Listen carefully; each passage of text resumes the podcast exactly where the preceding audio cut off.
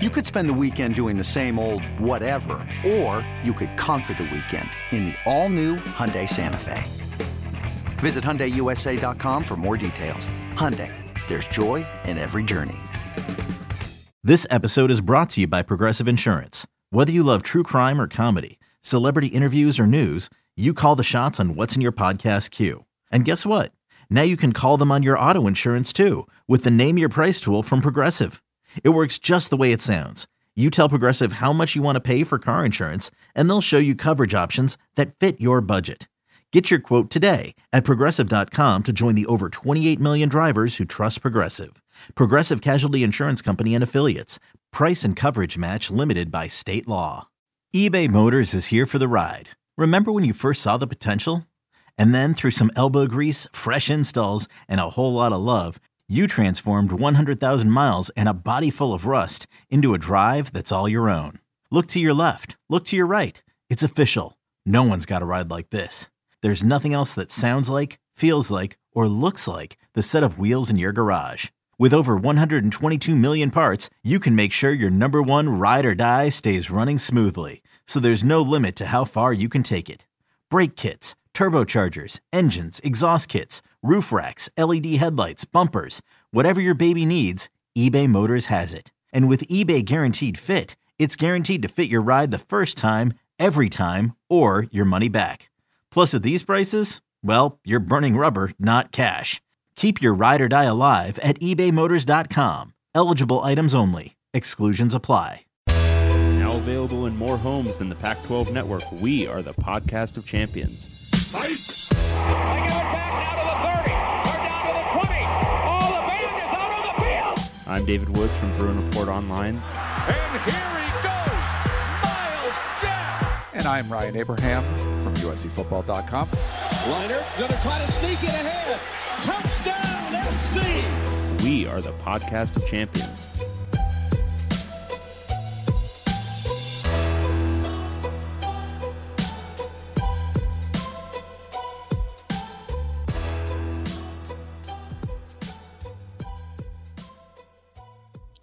Kidding. Welcome, everyone, back to the podcast of champions. I'm David Woods from Bruin Report Online, the UCLA site, on the 247 Sports Network. And I'm Ryan Abraham from USCFootball.com, the U SC site on the 247 Sports Network. and together we make the podcast of champions, talking all things formerly Pac 12 football. We had a really fun opening that we didn't have any audio for. So we had to restart the mm-hmm. live stream. If mm-hmm. you are listening to the podcast, you're not going to hear that because it's just a recorded podcast. We're still recording, it's fine. But we did start the show. We had a little fun with it. Dave had a different sort of cadence, and I tried to match it. I think I did pretty good, but you guys couldn't hear us. So we had to do it again. He gave a different one, so I had to do it again. So I feel like I had double duty here. And I had mentioned that the TikTokers, the youngsters, whatever generation that is, they're having something called TikTok, where you they're like they pronounce words or they enunciate words or whatever it is. Like there's a certain cadence to the way they um, speak and their sentence structure and things like that. So I don't know if you've heard of that. If like No, yeah, I saw it on the news. I know you don't watch the news, but you saw it on the news. yeah. So some some of the young folks in Watching the the chat, local news at night. I do sometimes. Mhm. Yeah. Mhm. Uh, so I don't know what that is, but I thought you were might have been doing that. No, no, no, no, no. You're No. not a trendy. TikTok I'm a person. 38 year old man. Are Like, you really? yeah, God, I know, I know. you're you were a dilemma. Yeah, because like you, you look older, but you act younger. I don't know. You're not I that know. responsible, I don't know. but you do have kids. Like I have don't two kids. Yeah, It's really weird. yeah, Yeah. yeah. Uh, but anyway, I contain multitudes. uh, I'm back uh, in the Continental uh, 48, whatever. Well, you were in the Continental. Now this is where people get mixed up. Okay. There's Continental, and then there's contiguous. Uh, what you're back in is the contiguous United Gotcha. States of America. yeah. Right. Um, Please continue. I was in the 49th state, Sure. right? It was one of the two. It was out of the 48th, I think 9th to the Alaska's 50th, right? the newest. You think so? I believe so. Like Yeah, 58, sure. 1958, maybe. Yeah. Um, I don't know, whatever. But Both yeah, colonial possessions. Let's be real. we bought one from the Russians and we stole one from I don't know the British or the islands or whatever. somebody else. Yeah. Uh, I love going to Hawaii though. Yeah, You're not a big fan, or you? you I love Hawaii. You do. Okay. Yeah. But you just don't like sand or beaches. I don't like sand. Uh, it's coarse. It's rough. It gets everywhere. So you're like a big island guy where there's like volcanic rock everywhere you could walk over. Sure. Um, no, but like, uh, who doesn't like going to a place where it's like 75 degrees no matter when you go and, uh, and you can go sit by the pool? I feel it was very. It was like kind of chilly there, so it was like 76. Like Oh boy. Yeah. Yeah. No, when I was there for uh, Thanksgiving, it was, uh, it was like 74. It's like, yeah, this is the only place you can go in America right now. That's 74 degrees. It's not bad. Yeah.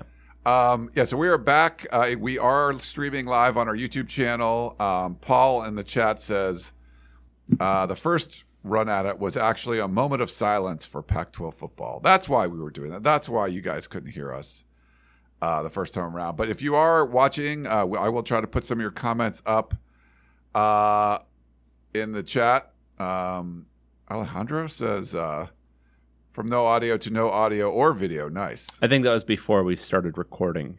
Alejandro jumped the gun on his critique. Oh, okay. Yeah.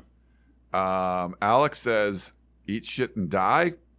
Mm. Podcast of Champions management to its listeners. No, we we're back, dude. We're here. We're uh, this was not um, this was not on purpose. Although Dave did go no sound at the beginning of the intro, the second. Intro I thought that was fun.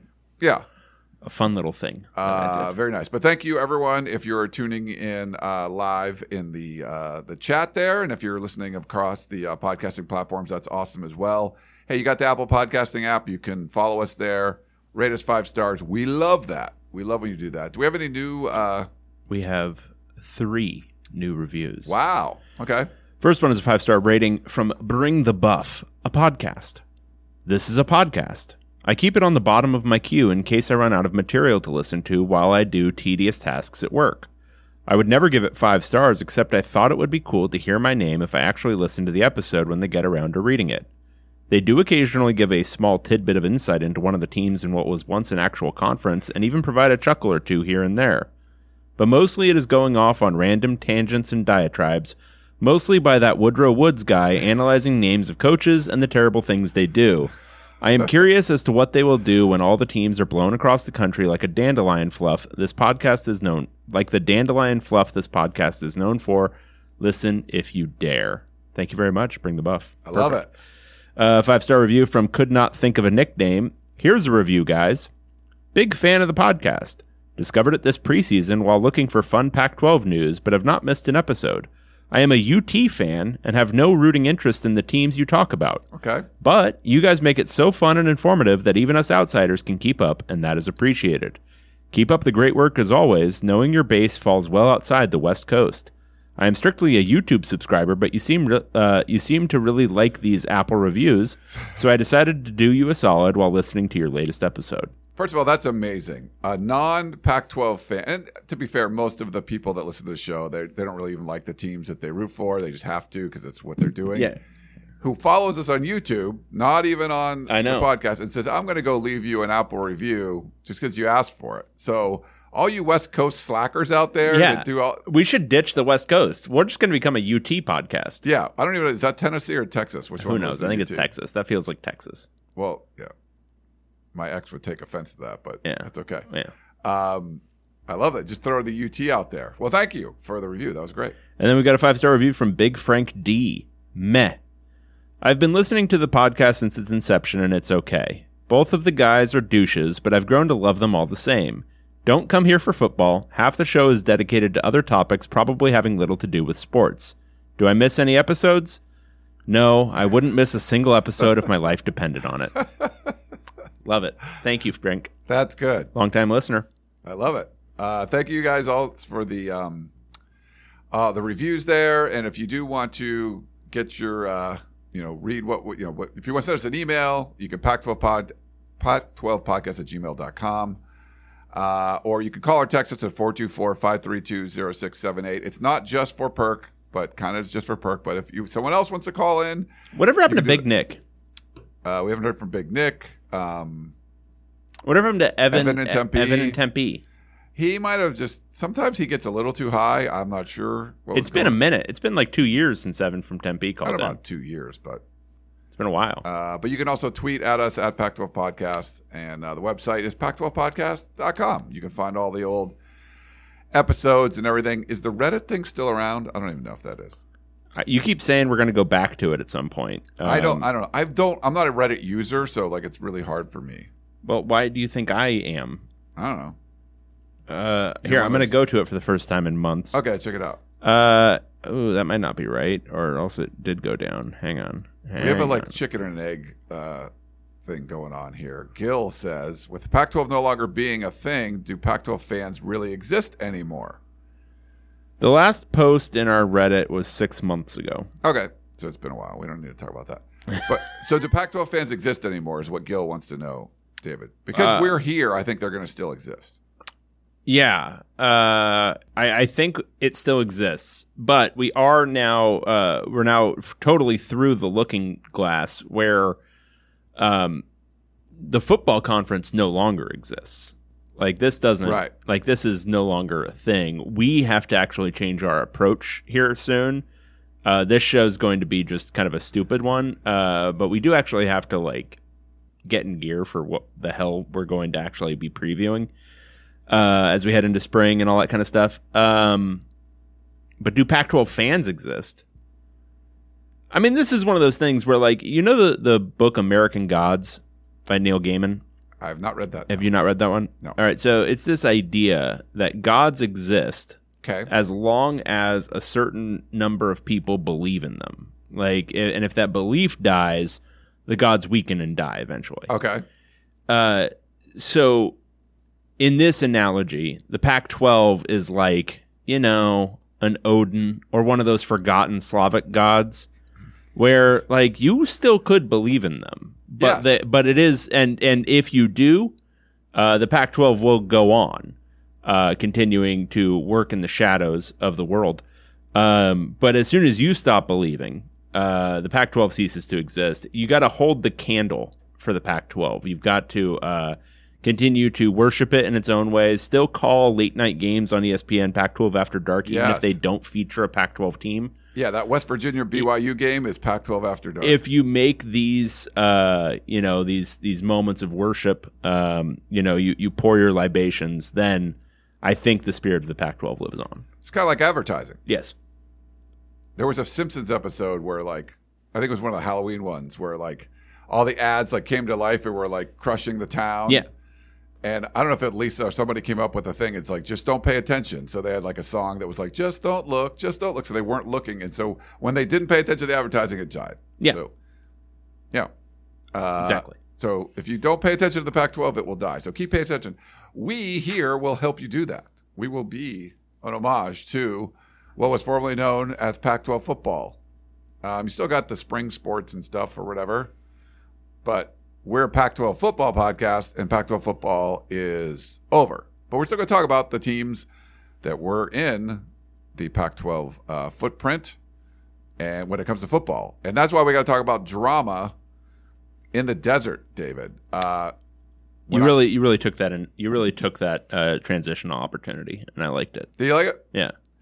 Uh, last week, uh, if you go previously on the podcast of champions, uh, when I was in Hawaii, you know, Are we you going to reenact it? uh,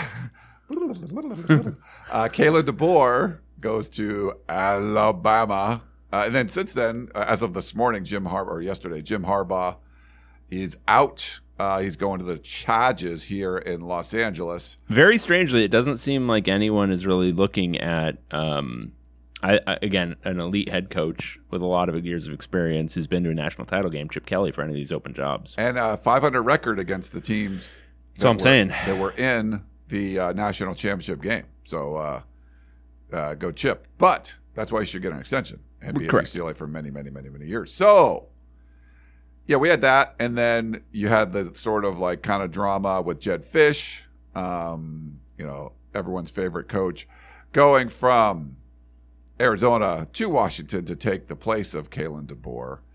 Um, so there's a bunch of drama going on in Tucson. So I think we're gonna have to start there.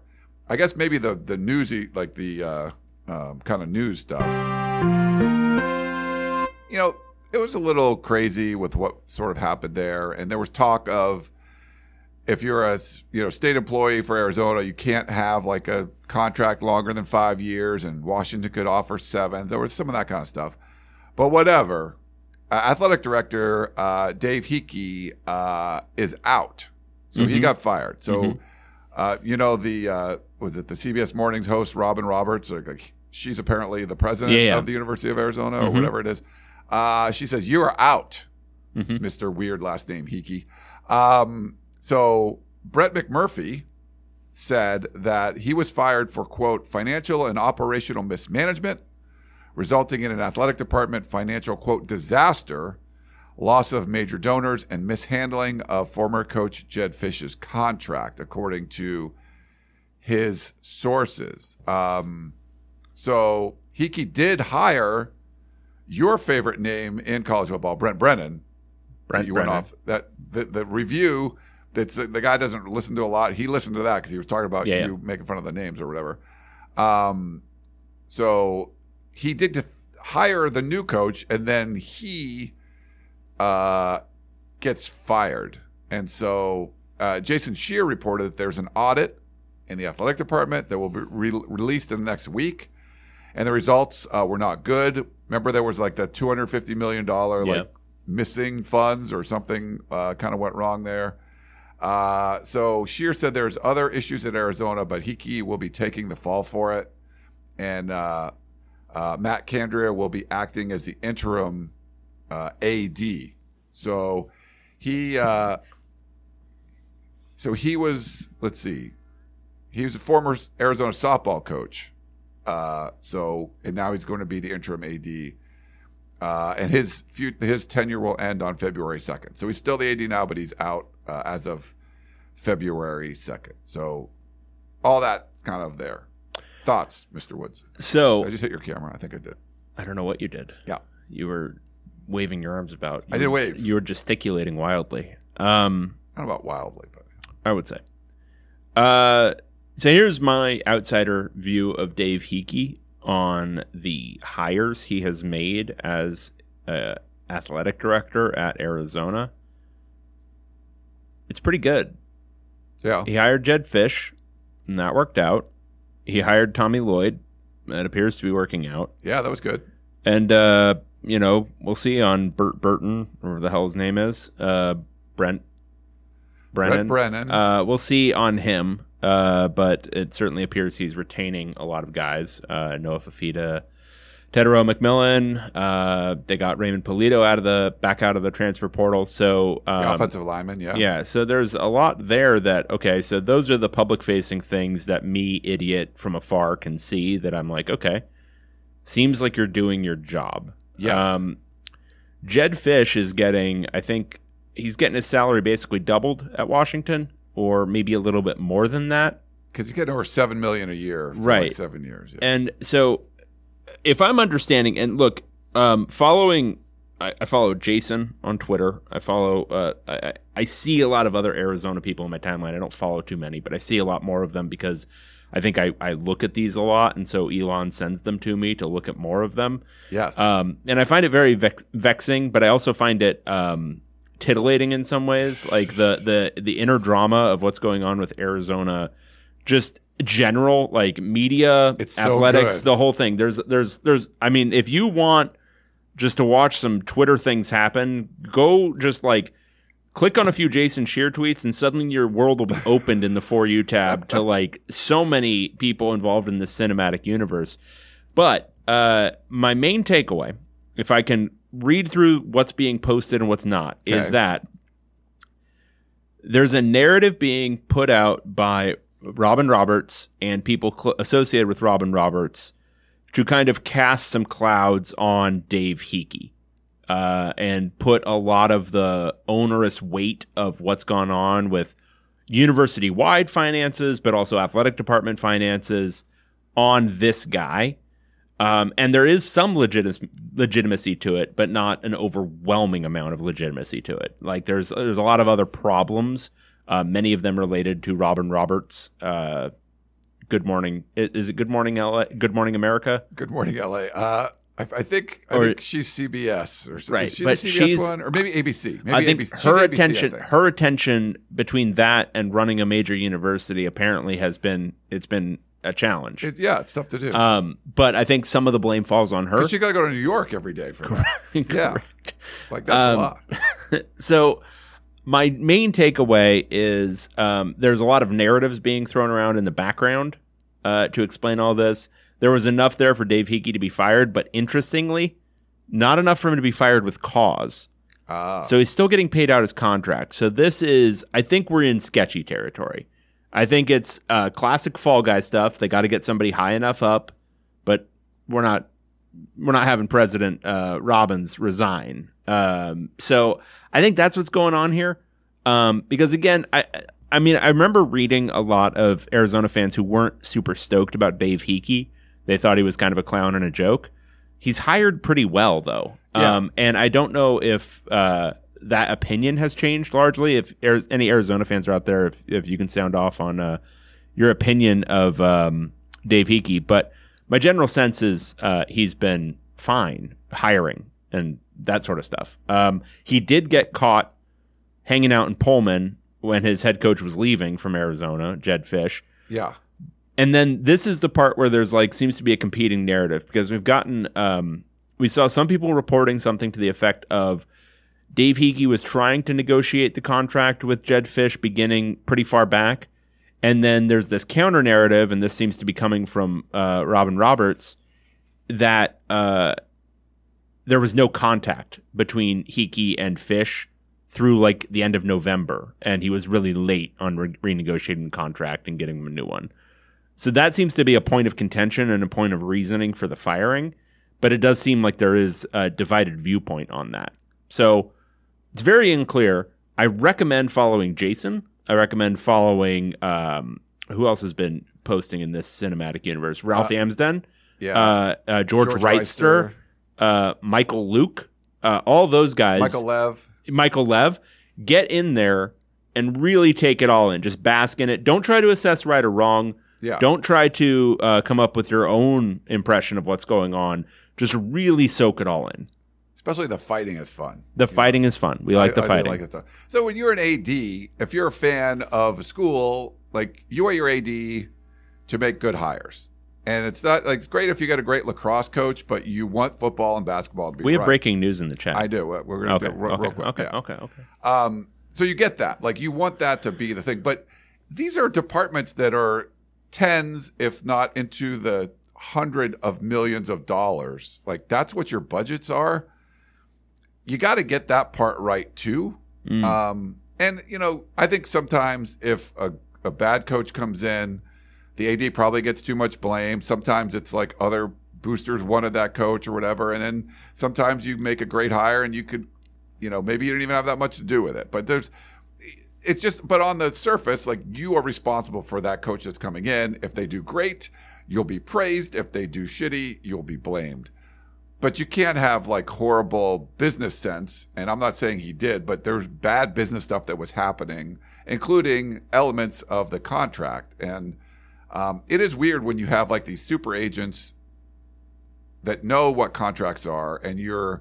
It's almost like you're going to, uh, you know, like you're selling snake oil into some small town, and you're duping all of the local, you know, uh, local idiots there. Like the ADs aren't really smart with this kind of stuff, and you can get taken in some of these contracts. So they don't like Fisch's contract, especially according to Scheer, and uh, yeah, that's kind of why you're here. But the, I think there's more of a university-wide problem with they bought that online university, the missing money. Like, oh, there's a lot of other stuff that were going on. So Yeah, I mean, uh, I think it's very clear. Uh, Robin Roberts, Robert Robbins, uh, Robert Roberts, Robin Robbins, whatever you want to call that person, uh, shouldn't uh, be in charge of that university anymore. That would be my main takeaway as a nonpartisan. He's fucked up a lot of things. So just uh, yeah, see ya, see you later, um, and uh, get out from under that guy as soon as he possibly can. Five of a Kind Media says President Bobby Robbins is saving his own ass. Heeke, the fall guy, Robbins may still get fired. So Good. Um, we like that. But we do have uh, some breaking news in the chat because we have other stuff we got to talk to. But let me put this up here Yeah, baby. uh, from Eric Robbins. Uh, Any relation I was going to say. to to Robert Robin Roberts Robbins? Uh, thank you for the super chat. Uh, $20 super chat. Hey guys, I'm a regular listener on Spotify. Saw that you were live and wanted to contribute. Thanks for the entertaining pod and for answering an occasional dumb question I email you. There are no dumb questions. No, only our dumb answers. Yes, there there are lots of dumb answers. It could be very good questions. We'll give you a dumb answer. It could be not as smart questions. We'll get, but thank you for the super chat. That was nice. Uh, didn't have to do that. Um, okay, so the AD's out, but like to me, this is one of the big like this drama is a lot more fun that you have. And let me pull up his name. Um, uh, Humberto Lopez is a Local businessman. booster of uh, Arizona athletics. I don't know, and not like a regular, like I don't know if you say mega, but a big booster, like someone that's you know can make things happen.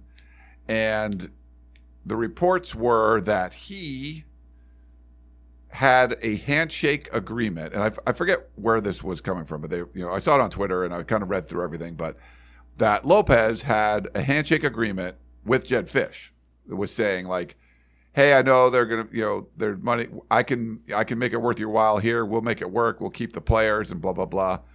And apparently, Fisch shook his hand and agreed to this. So this is the thing we talked about last week, where you're getting broken up with, right? But how? Do you want the quote? I've got the quote. oh yeah, that'd here. be good. Yeah. He told me how much he wanted to stay, so I said, If you stay to shake my hand and look in my eye, I can get you what you're looking for. And he said yes, referring to the conversation he had with uh, Fisch. I'm very disappointed with Jedd Fisch. I thought he was a friend. I thought he was a man of his word. We shook hands. Right now, Fisch is desperate to get some of the players back. We're trying very hard to keep them. Fisch is throwing all types of money at them.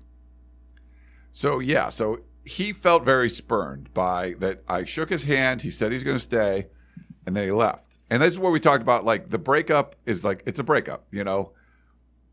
But a lot of people get kind of hung up on how it was. Now, if mm-hmm. you're a booster, like if you know, if Dave and I, if he shook my hand and said we're keeping the podcast together, and then he left and went somewhere else, and you know, went on a show with like Ralph Amsden or something, uh, I'd be pissed. I'd be like, hey man, you shook my hand. You said it was going on.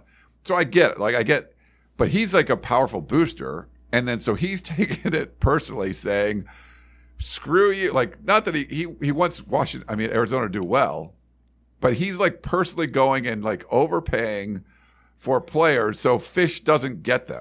Well, he's got he's got rich guy syndrome, uh, which is his ego is always going to be the number one most important thing in any situation, and his ego was bruised.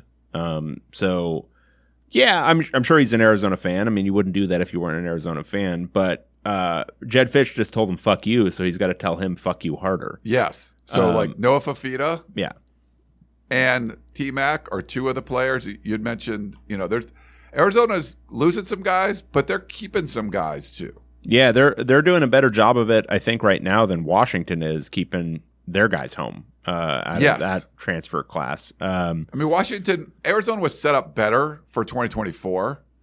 They had more to keep, where Washington was losing a lot of guys, and then the guys they didn't lose, they're losing. they've again. lost Yeah. now. Like Yeah. they're that's a rebuild. But Yeah. he was going to try to make Fisch's life as difficult as possible in Seattle, and it seems like he's doing a pretty good job of it. Amy says, All coaches do this. They eventually leave. You can't take it personally. That is a hell of a thing for a Utah fan to say. When did Kyle Whittingham ever leave? No. He's never leaving.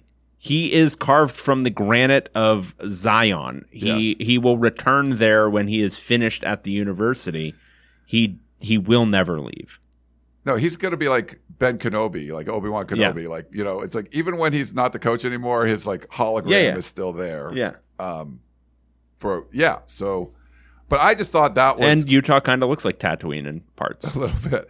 I just thought that was, and Dave doesn't usually care about stuff like this, but like me reading like the booster going, "F you," I'm going to keep players here so you don't get them.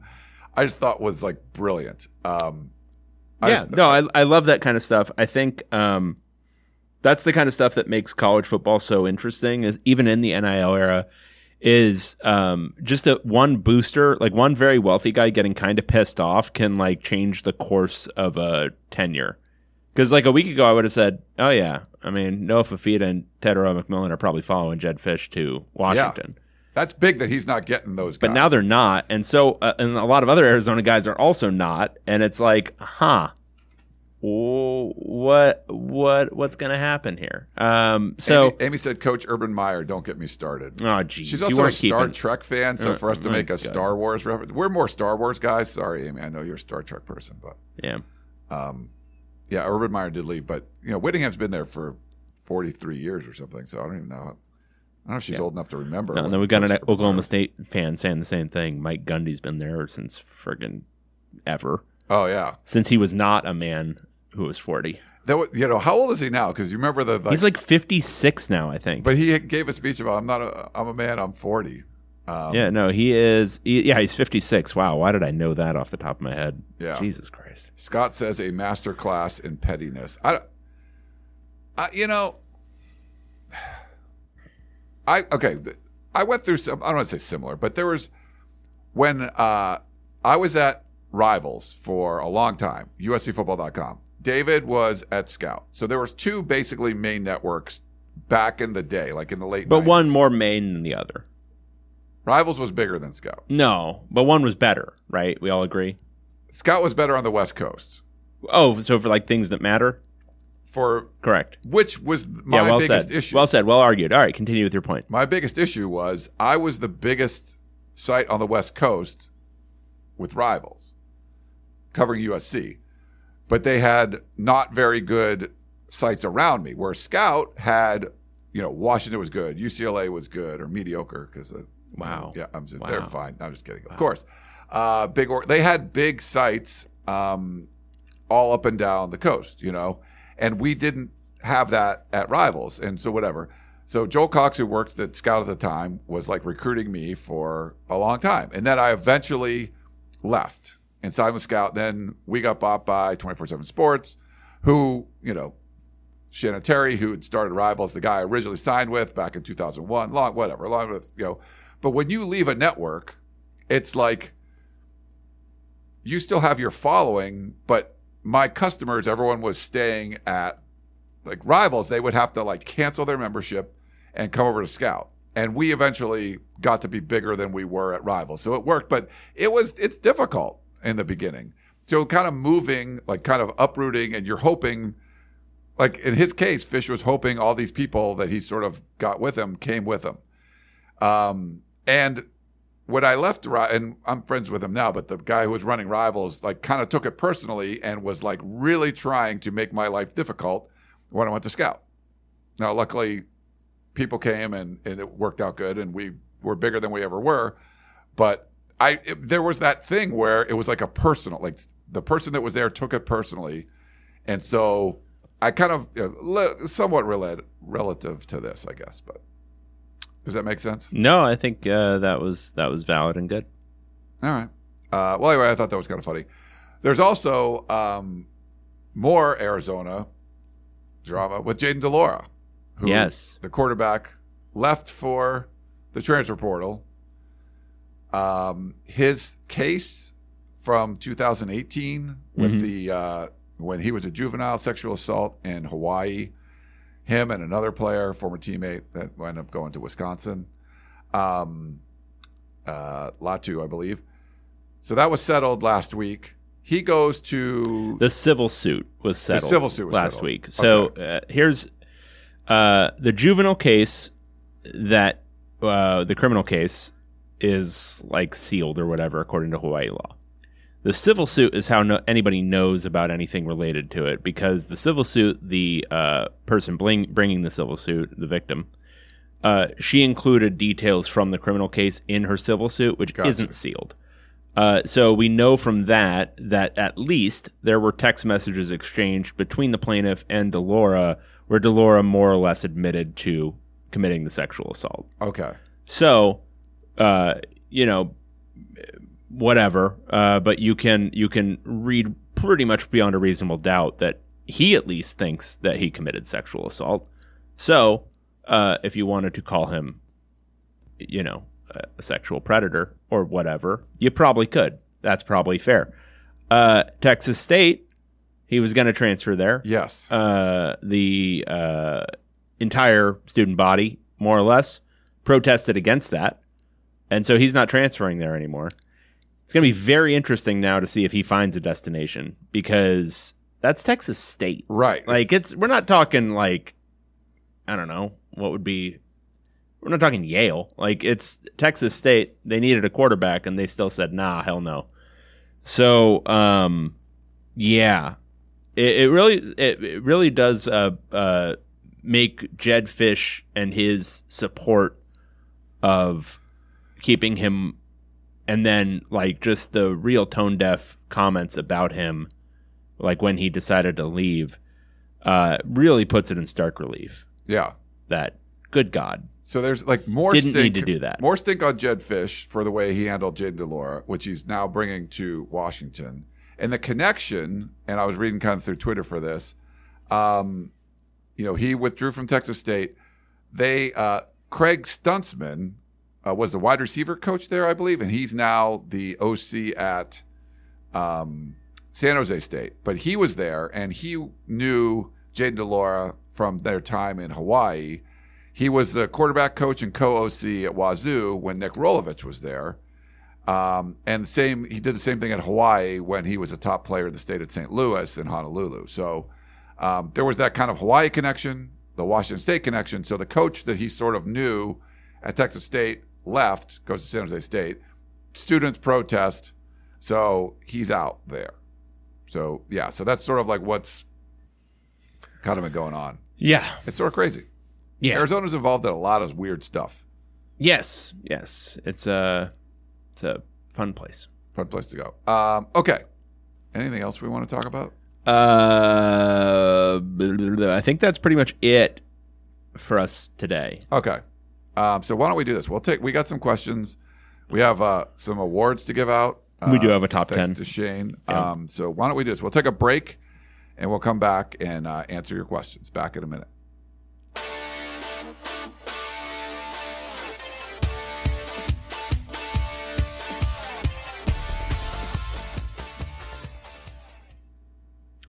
When you need mealtime inspiration, it's worth shopping Kroger, where you'll find over 30,000 mouthwatering choices that excite your inner foodie. And no matter what tasty choice you make, you'll enjoy our everyday low prices, plus extra ways to save, like digital coupons worth over $600 each week. You can also save up to $1 off per gallon at the pump with fuel points. More savings and more inspiring flavors make shopping Kroger worth it every time. Kroger, fresh for everyone. Fuel restrictions apply.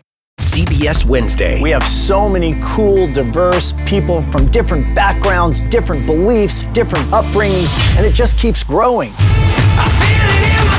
I'm a citizen of the United States. I'm a hustler. I'm a big Taylor Swift fan. I'm the queen of the tribe. I am playing whatever role I gotta play. I'm gonna play this game full speed. I ain't going down like no punk. A new Survivor Wednesday on CBS and streaming on Paramount Plus. All Are you right. ready? Yeah, we're back. Uh, Our first email is a doozy. podcast champions. You want to do the? You want to start with that? You want to Yeah, Do let's do that first. All right. The final podcast of champions top 10 standings from Shane. Here it is. I'm officially announcing that this is the end of the podcast of champions. It's the final episode. It's been a good run, but it's time to fold up and head off to our separate conferences. Personally, I'm sad to hear the news that I just arbitrarily announced for you, but I suppose it was time. Probably not how I would have wanted to have this be announced if I were you, but I'm not you, so it's out of my control. Truly a sad day for all of us. I wish there was something we could have done to keep this going. Since you just made the announcement, I guess this will be the final top 10 list for the podcast of champions. So let's get right to it. So wait. So we're so the podcast is over now because Shane said so. Mm-hmm, Oh. Yeah. So Okay. I guess we just got to wrap it up. Okay. Uh, start with others receiving votes. Ryan Abraham. Oh. Okay, now let's get into the real containers contenders. 10. Kevin from Zeusk. An elite subplot over the last several months is listeners signing this podcast up for various spam email offers. Speaking of, we got a new one, the Money Lion thing. I did. I just unsubscribed for that one. Okay, Yeah. thank God. And uh, our name is Lorenzo for that Oh, one. So nice. Shane for next year, even though it's over, But Lorenzo from Money Lion yes. Getting a lot of offers. Uh, this podcast up for various spam email offers, knowing Ryan won't do any pre work and will Ron Burgundy his way through whatever shows up on his teleprompter. But using Pac12podcast at gmail.com to sign up for obscure sexagenarian dating apps is elite creep behavior. Here's the list of worst worst case scenarios when Kevin hits send on his flirty advances to Audrey, the 5'2, 60 year old woman he hopes will accompany him to an evening of all you can eat breadsticks at the local Olive Garden. Four, she never responds. Three, it's a catfishing scheme set up by a random data scammer. Two, it's a catfishing scheme set up by someone he knows by somebody he knows in real life, specifically to embarrass him. One, the number one most embarrassing option, it's a catfishing scheme, but his private advances to quote Audrey will be received and broadcast publicly on a regional amateur football podcast. I'm sorry, Kevin from Zeus. There are a lot of fish in the sea, but this is a very small pond, completely full of dudes, and also Amy, a Utah fan. Number nine, Perk. I love Perk. I love being privy to Perk's personal call in line. Once Stony Evan and Tempe graduated from ASU and moved back to LA to resume his USC fandom, like most ASU graduates do, it left Perk as the only voicemail caller. Perk genuinely asks inter- interesting questions and seems invested in knowing things about Pac 12 football. So he's got that going for him, which is nice. Eight, Tom. One time, Tom wrote an email about how the Pac about how the Pac-12 being headquartered in downtown San Francisco made sense because Comcast pre-wired the building. That shit was so dumb that he spent the next several years descending into full James Joyce, writing increasingly incoherent, impen- impenetrable stream of consciousness prose that readers would undoubtedly give up halfway through and walk away saying either, I don't get this, Thomas. This was Dave. Or, Jesus H. Christ, Thomas, what the hell is wrong with you? This was Ryan. Thomas, do you know how crappy your email has to be to make Ryan mad? This is like 7,000 words and they're still reading it. Seven, Hithliday and Pals. This podcast is like that old saying about the Velvet Underground. Only a hundred people ever saw them live, but every single one of them went and started a band. Only 12 people ever listened to this podcast, but every single one of them started their own shitty regional football podcast. Hithliday, Greg, the guy who likes basketball, the insufferable gambling guy, QB11, Duck Zone, they're all pale imita- imitations of you two giants of industry. Get it? Pale? Because podcasts are an inherently Caucasian endeavor. Sorry, Carlos. Six, Frank Grimes in Sacramento. This dude has been writing emails to the Podcast of Champions since 2015. I hear his name nearly every week. That's 300 plus emails, and I have no idea what he likes, what team he is a fan of, what his thoughts are on anything or any remote notion of what his personality is. Quick, Irv, give me a thought on Frank in Sacramento. See? Nothing. Hopefully, the sixth place finish is celebrated by your family, Frank. We loved you, I think. Five, Jake Browning. For the first several years of this show, there were only three jokes, and Jake Browning was two of them. If you don't follow professional football, I'll give you a quick update. After foregoing his senior After foregoing his senior year and declaring early for the NFL last year, Browning finished the season as a rookie starter for Cincinnati's professional football club, and his high school coach, still basking in the glow of Browning's college stardom, recently landed a co- job coaching football at the ACC's worst lacrosse school. Four, Zodiac Killer. Yes. Earlier this season, you received a one star review, and the entire text of the review was No need to listen or comment unless you're part of the small clique of listeners uh, acknowledged and spoken to each week. Look at Who Banger on Apple Podcasts. I'm sorry nobody wants to talk to you or about you. How about you get your own affairs in order and come back with a years long series of, of increasingly unsettling voicemails where you sing 70s rock hits into a scuba mask? This dude once left a voicemail recapping make believe future conference games between Cal and North, North Carolina State. Our resident Stanford fan might have been the only person here who actually understood this perverse assignment. Three, that guy who did the calculations to determine if it would be faster to sail from Los Angeles to Seattle or jog from Palo Alto to Salt Lake City. No notes. At Hoobanger might not appreciate meticulous inside jokes, but fuck that dude. This shit rules. Number two, David David Woods. D. David Woods' ability to bait Ryan into matching his intro cadence was worth the price of admission every week.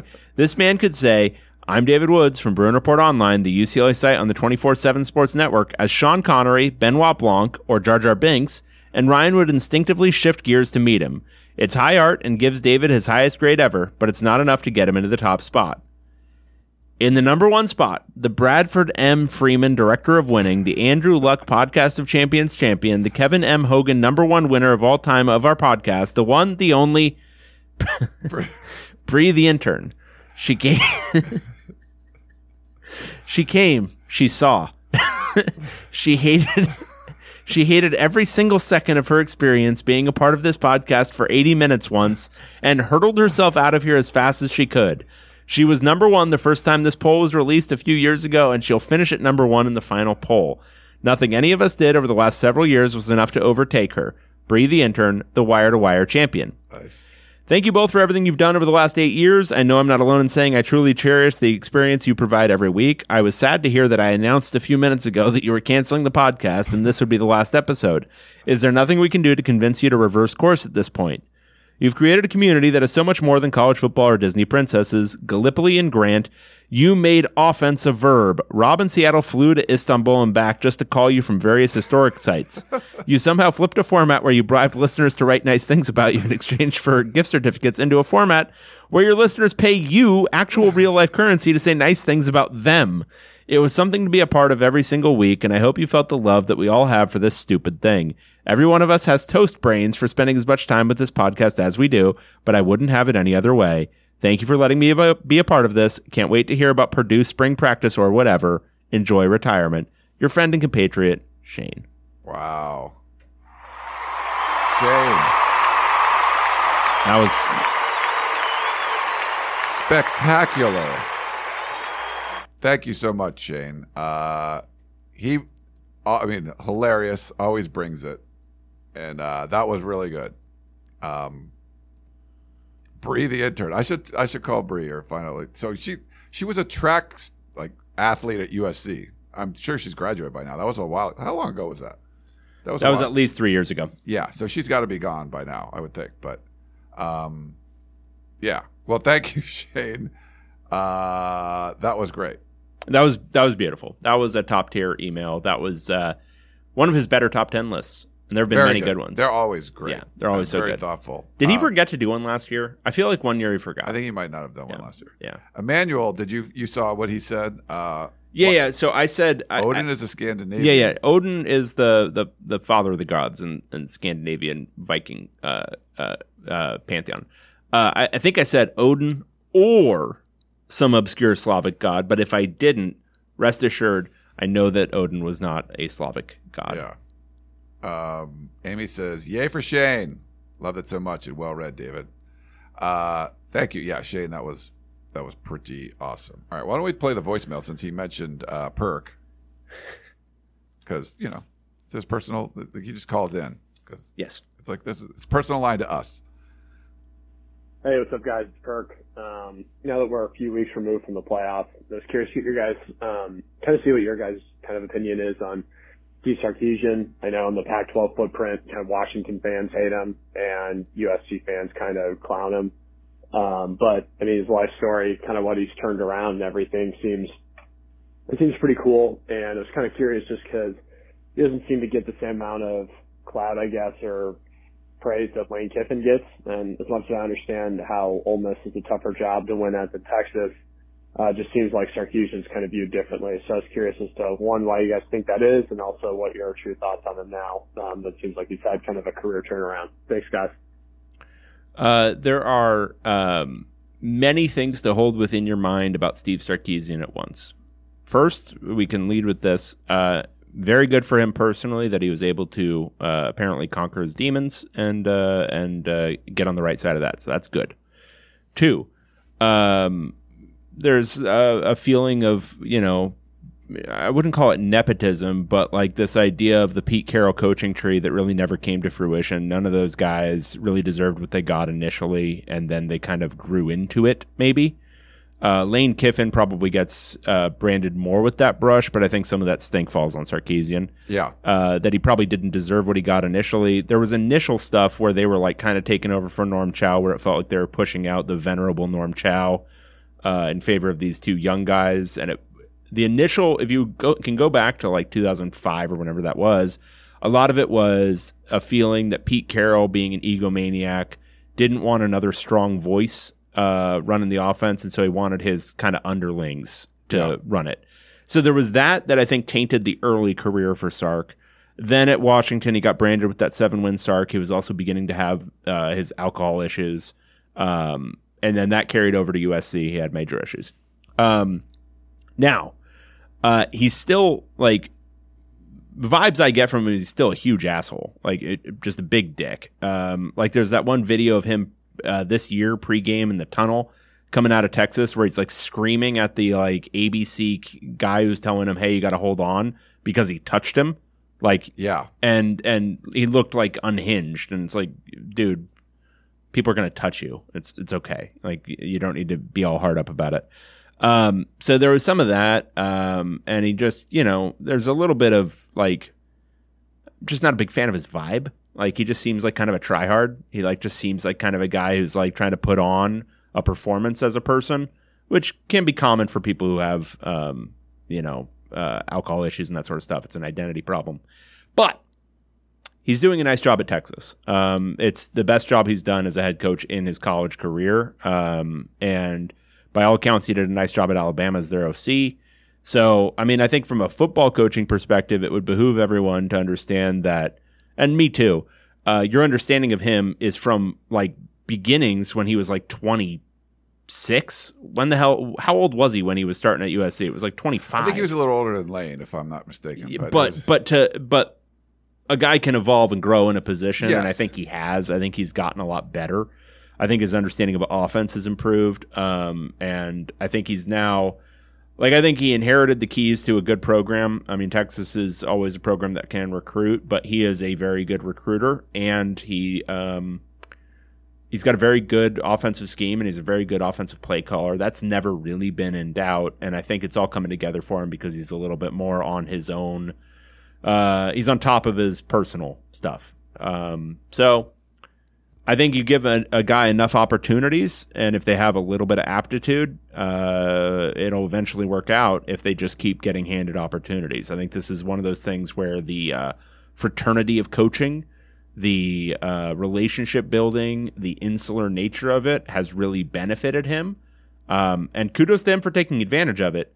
But this isn't like it's not like he went back down to like uh you know be an assistant coach at the high school level like he continued to be offered and given jobs at the highest level of the sport and like at the first sign of his recovery at the first sign that he was any good at all again he got the texas job Yeah. which is probably one of the top 10 jobs in the sport so uh, pump the brakes on any like this is an incredible redemption arc for a guy who had to like pull himself up back up by his bootstraps kudos to him for getting on top of his own personal stuff but he was he was given a lifeline that a lot of people don't get Yeah, and the Lifeline literally like he almost died. It was a I forget it was like a heart attack or an aneurysm. I think it was an aneurysm, and he had to recover from that. And uh, yeah, and it's hard. I've I think I've learned over the years like you don't get into the personal stuff. Like you can meet a guy like you you know we could be covering a guy for years. We don't know them personally. They could be they could act kind of gruff and be like you know, go into soup kitchens at night when no one's watching, or they could, you know, go home and be mean to their wife and kids. Like we, you just don't know. Like, and so it's hard to say. His personal life bubbled through at USC with the alcohol stuff. Yeah. And the good thing we haven't seen any of that anymore. He goes through the Nick Saban rehabilitation program along with kind of Lane Kiffin. Lane was more, less like off the field stuff, more on the field stuff. Um, when you compare the two, I just think of Sarkisian as more. I don't know if he was like like a head coach. Like he's he be more presidential. Like do you act like a president or you don't? You know, like you could say, oh, that he Barack Obama wasn't a good president or he was a great president or whatever, but he acted sort of more presidential than like maybe someone else. Lane is But like you- on Twitter, like the thing know, I would say like a there, troll. The know? thing I would say there is like Sark acts more composed and more Yes. stoic. Uh, Lane's always had the big swinging dick thing though. Yes. Like he's always the biggest swinging dick in the room, and that's his approach to the whole thing. And I think that works actually a lot better than what Stark has going on. You have to be really good at the coaching stuff to like make what Stark brings to the table work. Right. He's not like he's pretty buttoned up. Um, and so If you want to be bet like you want to be Nick Saban if you're going to act like that, Yeah. or Bill Belichick or Yeah. something. But Yeah. you know, he made it to the playoff this year, so that's good. You know, we'll see what happens. Um, but I, I think you always want to. People look at things in a slice of time and say you're always this or you're always that. Teams change. If you look at the UCLA football team from week one to week, Wow. you know, they look a lot different week four than they did in week seven. I mean, coaches evolve. You know, like you said, he got a job pretty young. Uh, some of the chats that he played at BYU, 96, 97. Um, so, you know, Lane Kiffin was a head coach in the NFL at like 31 or something, you know. There, you are going to change as a coach. Sometimes, I mean, you hope to evolve and get better, and sometimes people stay the same or they don't. But I think you have to allow them opportunities to get better, and I think both of them did. Um, but I think Sark's more regarded, highly regarded as a head coach. And you know, Lane had to go back to, uh, you know, he went to a smaller school to be a head coach, and then kind of moved his way back up. Where Sark sort of went to Alabama, and then, you know, was able to get the Texas job. So, and he, you know, he'd spent some time in the NFL and stuff too. But yeah, I, I mean, I don't know. Like, I'm, I'm not convinced that he's going to be great at Texas. He already got him to a playoff, so that's pretty impressive. They got a lot of resources. They can spend money, um, and you have to manage that. You know, like you can have Michael Jordan and Scottie Pippen on your team, but you still need like Phil Jackson to sort of make it work. And uh, sometimes you get a coach that's not going to make it work. And you know, Sark did this year, so we'll see if they're able to kind of keep that going. Um, but yeah, I don't know. Just some thoughts on Sark. But I've covered him for years. Um, you know, you want to see people. You, you like redemption things. You like people kind of bouncing back, and you hope he's got all of his stuff in order, and goes on and, and keeps going and has a great career. We'll see. Yeah. His name came up for Alabama too. Uh, we Yeah. talked about that. Like that Nick Saban's coaching tree was so strong that, well, do you you're not, are you going to leave Clemson for Alabama? Or maybe like are you going to leave Georgia for Alabama? Like no, you're going to leave Texas for Alabama. It's like probably not. Like he's got guys at like the highest levels of college football, so pretty impressive. All right, that's a text message. Uh, there's too much talent on the USC men's basketball team for them to be eight and ten. Nobody's getting better. Coach needs to be fired. We're getting blown out by nobodies. Lincoln Riley, you need to do something within two years, or you can go back to Nebraska, Oklahoma. Where the fuck you from? This is Smash from Nashville, Tennessee. Uh, so wait, this is basketball, but then I think he's like- generally pissed about USC's performance in the two major sports, and so this is a two-parter. Uh, one, uh, USC basketball sucking ass, being eight and ten. Two, Lincoln Riley, I'm frustrated about basketball. Get your shit together in the next two years, or you can go fuck yourself too. That's how I'm translating Smash right now. Gotcha. Okay, so we don't talk basketball really, um, but yes, I think they're probably would. Would you agree? They're two. You never liked Enfield as a coach anyway. He's a recruiter, Enfield's a very coach. bad coach. Um, Good and recruiter, bad Finally realizing that, I think this year uh, they're they're having the same issue UCLA is to an extent. Uh, too many freshmen trying to play too many key roles. Um, but I do think even with that, uh, they've got some talented bodies that are just playing a lot worse than they've ever played. Um, like Kobe Johnson, DJ Rodman, like all these guys. Um, Boogie Ellis has been hurt. There's been injuries, the whole thing.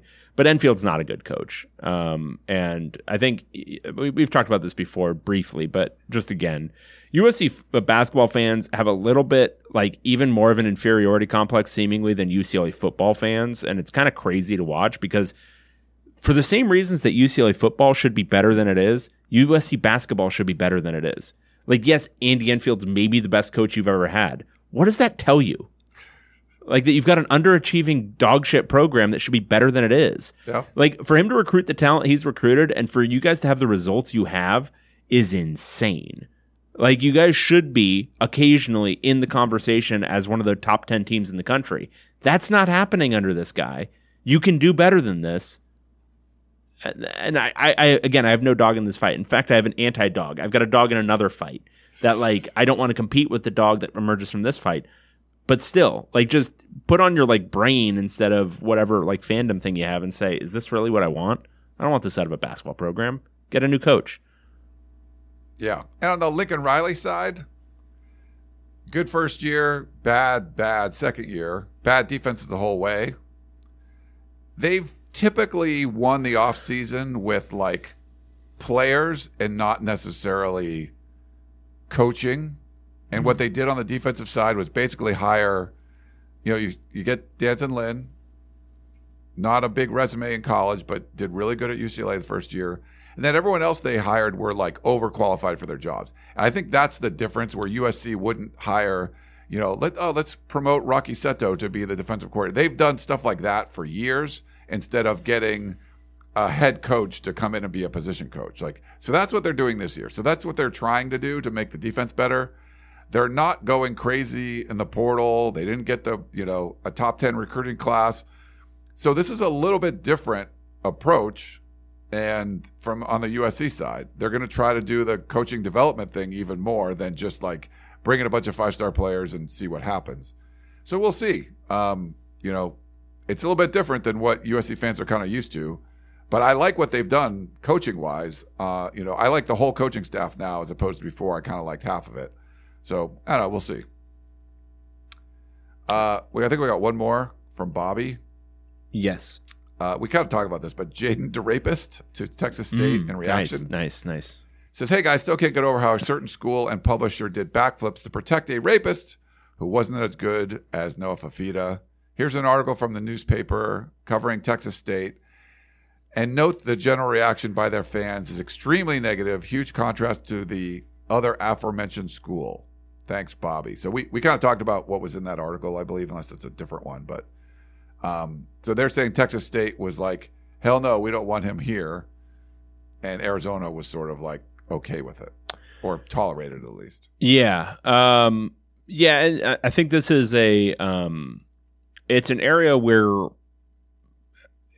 I think we all could do better. I probably could have done this better um, with de Laura, but like generally with this sort of stuff because we cover athletics, and so you know there's a little bit of like this um, laser focus on the actual on-field stuff, and we certainly critique de Laura a lot, but only with the barest mention of the sexual assault.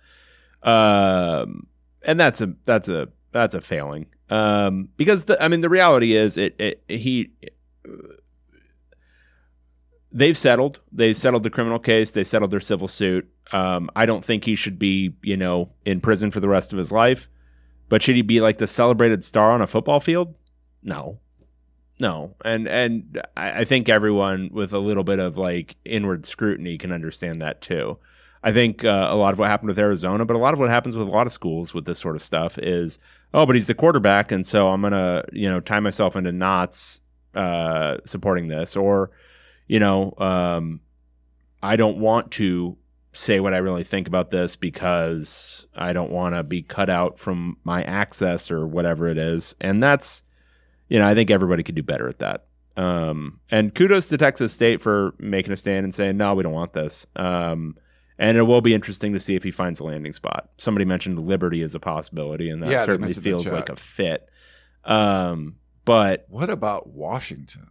well, that's the thing is, I, I, you know, I've heard from Washington fans who want absolutely no part of Jayden de Laura coming right. into school, um, and so it's just you know this this kind of stuff. Um, you know, it's not what I think a lot of sports journalists want to be covering, but unfortunately, it's a part of it, um, and it's a part of what we have to like have some guidelines and guideposts about what we're understanding. And I think this one, there was like I I didn't read enough about it when it was uh, becoming a bit of a hot topic about six to eight months ago. Because I was reading, oh, the, the initial thing was sealed, so I don't know what to say about it. Yeah. And then I'm reading about it, and no, but the civil case references stuff from the criminal case that's now open. You can read at least, you can read at least the plaintiff's side of the story in almost its entirety. In the civil case. And you can read that he acknowledged parts of it. At least her contention is that he acknowledged parts of it to her, and it, he and and and she won a settlement of some sort in the civil case. We don't know what that is. So um, it would it would defy uh, logic to assume that this is false, that it's in any way uh, still debatable. Um, certainly, I guess it could be, but it defies all kind of general sense of how these things work. Yeah. So, long story short, uh, could have done better. All right. Uh, well, we had a question from Amy in the chat uh, with Jim Harbaugh going to the NFL after winning a national championship. He could possibly win the Super Bowl too. Who has won both games? That would be pretty cool. Uh, Pete Carroll did. I don't know who else. Is there other people have? Hmm. And Pete Carroll I'm got thinking. fired, essentially. Well, Oh, uh, no, um, uh, oh, Nick name? Saban left LSU and uh, went to the Dolphins soon thereafter, right? He didn't go to the win a Super Bowl. Uh, Jimmy Johnson, I believe. won- Oh, yeah, yeah, won he won, yeah, multiple Super Bowls, and then at Miami one. Yeah. I think those are the ones that come to the top of my head. Uh, let me think. What about uh, the other guy, the other Cowboys guy? Oh, Wasn't uh, um, Barry Switzer? Barry Switzer might have too. Yeah. yeah, at Oklahoma, he won in I think '88. When did they win? And then he took over for Jimmy Johnson. Yeah. So Yeah, uh, so they won in '85, and then they won a Super Bowl, uh, Super Bowl 30. Um, so he won in Oklahoma, national chi- Well, he won three titles in, at Oklahoma, and then won at the Cowboys. And she's follow up. Uh, what's the possibility of this happening in your opinion? I think Harbaugh. I mean, he's a really good coach. He made a Super Bowl already. It might be tougher at the Chargers if he went somewhere else, but um, I mean, I, th- I think he has a chance. I, I think it's going to be hard. It's just the there. We're not seeing a lot of like, let's go take a chance with a college coach in the NFL. Recently, it's been more like, who are the young NFL assistants that are have like amazing offenses, or if you were associated with like Sean McVay, we're going to put those people in charge. Um, you see like Mike McDaniel's at uh, at the Dolphins, you know, kind of like this nerdy analytics dude or whatever. Those are kind of people getting jobs in the NFL now. Uh, so I don't think you're going to see a lot of crossover. It would have to be uh, like a Jim Harbaugh, and that I think Harbaugh took a lot of convincing. He he had to hire an agent because he was his own agent, and he didn't get the Minnesota job, the Vikings job, a couple years ago. But you're going to need something like that. Like I think you'd have to win a national championship first, and then go to the NFL and win uh, a Super Bowl. I mean, that's the way it's been going. But it, I, yeah, I it's got to be a really good situation, you know, perfect situation almost. I think for that to happen, at least in the current environment. And uh, you know, I think Harbaugh has a chance though. Yeah, Harbaugh's one of the. I mean, I don't want to debate people from like four years ago, but it was always stupid when people thought he was failing at Michigan. Um, he's one of the best coaches in football. He's a crazy person who seems like really uncomfortable to be around, Yeah. but that's almost like necessary to be a great football coach, and he's a great football coach. Drinks milk and eats steak. I mean, he won 11 games at, UC, uh, at University of San Diego. He won 12 at Stanford. Yeah. Uh, he went 37 and 3 the last three years at Michigan. Uh, what did he do with the Niners? 15 and Uh, 0. Yeah, it's stupid. Oh, and- I mean, he's a stupid coach. Like, it's crazy how good he is. Um, and I don't think gets enough credit for it because he is like a raving nutcase. Um, you know, and, and isn't as like staid and stoic as like a Nick Saban, but literally one of the best to ever do it. Yeah, and the Chargers have Justin Herbert. They won five games this year, I believe. I think they were five and twelve, but I believe it was seven games that they lost by like a field goal or less. So like they're close, and just getting Harbaugh, you're going to win a whole bunch of those games. So I think he's got a shot. I don't know, we'll see. Yeah, uh, I mean, so of like Michigan wasn't like go back and look at what Michigan was doing between Lloyd Carr and Jim Harbaugh. Like for him to reclaim that program and put it back where it is now is insane. Yeah. Like and what he did with Stanford is even crazier. He took Stanford. We're watching Stanford now and this is Stanford behaving how Stanford always behaved. Yeah. And he took that program and made them 12 and 1. That's insane. Yeah. Um, just he's he's going to win a lot of games with the Chargers. I don't know if he makes the Super Bowl. I don't know if he wins it, but he's going to win a lot of games there. He will, yeah. I think we had one West Texas Mike sent in a um I couldn't play the video though. West Texas Mike, sorry about that, but it was about Tee Shepard. He said there was actually a time when a current Notre Dame offensive coordinator double crossed Lane Kiffin and Ed Orgeron while recruiting Tee Shepard. Um, I know there are stories of recruiting lore that are passed down from one generation to the next, unless we're talking about Bruin football. But I can't believe Kiffin and Coach O would ever get caught flat-footed while when pursuing a player they wanted. So I'm eager to hear the USC perspective, Ryan. I'm sorry, I don't know the story, and I couldn't play. I tried to play the video and didn't work. Um, or maybe I have to sign into something. I'm not sure, but uh, I don't know. I could I, I would ask Gerard. I, I, you know, I'll forward this to uh, Gerard and see if he wants to answer it on our uh, on the USC recruiting podcast. If you want to get into that, West Texas, Mike. Hmm. Yeah. Do you know? Do you remember Tee Shepard? Sure. Wide receiver, right? Mhm. Yeah. Yeah. Uh, here, I'll send that to Chris Trevino and uh, let him answer that one on the next show. So. All right. Cool. All right. Well, I think that's going to uh, wrap things up. Anything else, David? No, nothing. I do appreciate everyone in the chat. Thank you so much for uh, coming in and uh, listening and you know chatting along with us live. And thanks to everyone that listens to our regular podcast. Um, just uh, you know, you can get us on Apple and Google and Spotify and any of the places you get your podcast. So we do appreciate it. I know Shane said that we're done. We're not done, uh, but we do. You know, formatting wise, we'll figure out kind of what we're doing. But we'll keep doing shows. I'm sure there's former Pac-12 uh, football news that have been happening, like Arizona's gift that keeps giving, which is kind of fun.